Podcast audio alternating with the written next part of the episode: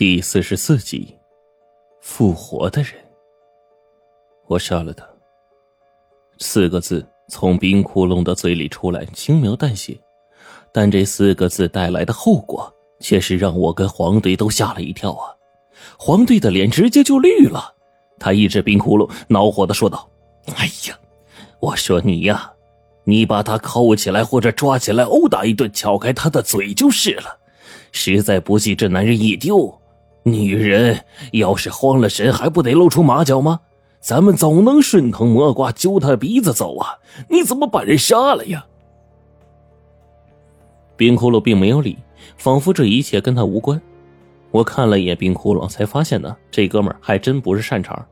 平时站在跟前跟个二傻子似的，可是到了关键时候做事果断，他还真能吓你一跳啊！这事儿咋想我都不信是真的，我还特意问了窟窿一句：“这个真真杀了？”窟窿面无表情，但下一秒我就知道真假了。田野上犬吠声不断，我顿时看见一条嘴里叼着肉的大黑狼狗。这狗长得极其高大，浑身皮毛光滑，就像绸子似的。可那嘴里叼着一截肉，怎么看怎么像人的半截手臂骨，尤其是这上头还带着鲜红的肘子肉呢。村口老槐树下的这女人呢，正在瞭望四野，被这一阵狗叫声一惊，突然站了起来。这女人简直跟变了个人似的，突然之间发出了尖锐的咆哮声，一度让人觉得这声音超脱了人类所能承受的极限范围。这女的蹬了个三轮车就往回走，那模样啊，急切的就跟火烧屁股似的。窟窿就说：“我做的没错。”黄队又瞅了瞅，似乎也看不透了，一指冰窟窿：“你这下真给捅了个窟窿啊！”我心说：“得了，咱还是跟上去啊，看个究竟吧。”一路沿着进了村巷，整个村子啊都是女人的咆哮的声音在响彻，那种尖利的声音就好像是黑夜里嚎叫的豺狼，暴躁而愤怒，令人极度不适。冰窟窿远远的往那边瞅了一眼，只见女人趴在一具肢体不全、鲜血淋漓的尸体前，牙关咬得咯咯作响。黄队一拍冰窟窿：“你盯着，我们去找突破口。”我们转身来到了一处门户。我记得之前在李家宅院里面给我们使眼色，让我们快走的那位老人出来之后，似乎进的正是这个门。黄队说：“那七八个老人与其他人明显不同，跟他们相比，其他人好像是毫无知觉的傀儡。我们或许能从这几个老人身边知道一些情况，也说不定呢。”我对黄队的话。还是表示充分肯定的，但是我们两个站在门外头，无论如何敲门，这大门就是不开。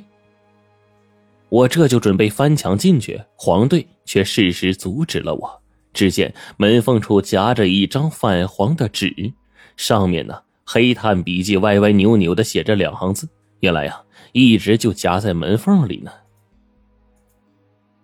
不要害了我们。三天后月圆之夜，你们再来。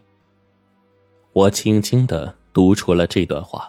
黄队把纸揉成了一团，没有丝毫分说的，直接吞进了肚子里，渐渐的就咽了下去。三天后来，咱们先走。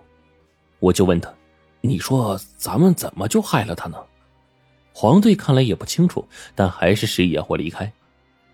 他们是唯一的线索，不能断。我路上在思考着这个问题，越想越觉得朦胧的紧。我这人本质上有点急性子的特征，就好比啊，让我隔着窗户看看美人，看个影子呀，倒不如看个真人。我就问黄队：“咱们把那对夫妻抓回去，回去研究不就得了吗？还用得着这么迷迷糊糊调查呀？只要他们一招，这不啥事儿都清楚了吗？”黄队似乎并没把这个当回事儿。跟冰窟窿闲聊的时候呢，顺嘴问我：“你今年多少岁啊？”我心说：“这跟岁数啥关系啊？”黄队摇头：“你还是太年轻啊。论逼供啥的呀，这个办法太多了。咱们组织里那些专门逼供人员的手段说出来，你都胆颤。但你要相信，这个世界上有些事情靠逼供这些方法是办不到的，你只有一点点的渗透进去，才能得出想要的结果。我倒是真的不怎么明白。远远的盯着那对夫妻的院落，我心想：这下你男人死了，剩下你个女人，你还能干个啥呀？估计啊，黄队和冰窟窿也是跟我一个心态，等着看事件的下文。但是接下来我们看到的事情却又是让人大吃一惊。那个是大概是夜晚九点左右吧，突然之间，两夫妻的门又开了，然后就传来了咯吱咯吱的蹬三轮的声音。并伴随着破车的吱呀声，渐渐的，村乡的小路上多了两个人的身影。这一切都被黄队看在眼里。原本正跟我们小声说着话的黄队，便在这个时候再也没有了下文。他看到这一切的时候，真的是愣住了呀！冰窟窿跟我在黑暗当中看得并不清楚，一直等车子的动静远去之后，黄队突然一叹：“唉。”真邪了呀！男人复活了，冰窟窿一句话挑破，惊得我又炸了锅。我竖起耳朵，等着黄队确认，但其实心里早已经有了预感了。果然，黄队点了点头。嗯，死了，可又活了。他们第一次死于卡车相撞，这第二次复生之后。窟窿杀了那个男人，这才多久啊？我刚刚居然看见那个男人蹬着三轮，跟之前一模一样。车厢上坐着个女人，抱着那口木桶又出去了。我也有些恍惚了呀！复活一次又一次，照这样，他们岂不是永远都不会死了？这就算道典上记载的那些千年老妖怪，也达不到这种层次啊！而且刚刚才死的人，这才过去多久啊，竟然又活了！眼看着车子越去越远，黄队向远处看了看，心里快速做着盘算。他吩咐道：“我能夜视，那对男女形迹可疑，就由我负责跟进。”骷髅。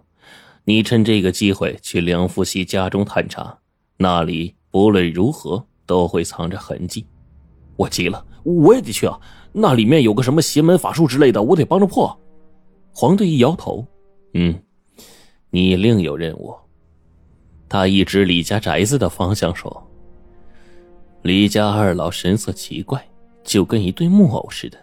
白天咱们不好进去探查，现在正是时机。”如果有机会的话，你顺便再把那些形似傀儡一样的村民查探一遍，弄清楚情况，最好弄明白李小光是怎么死的。记住，悄悄的进去，最好能不留下任何痕迹，不让人察觉。我点了点头，窟窿呢，却又在后头加了一句：“小心那些狗，我总觉得他们很不一般。”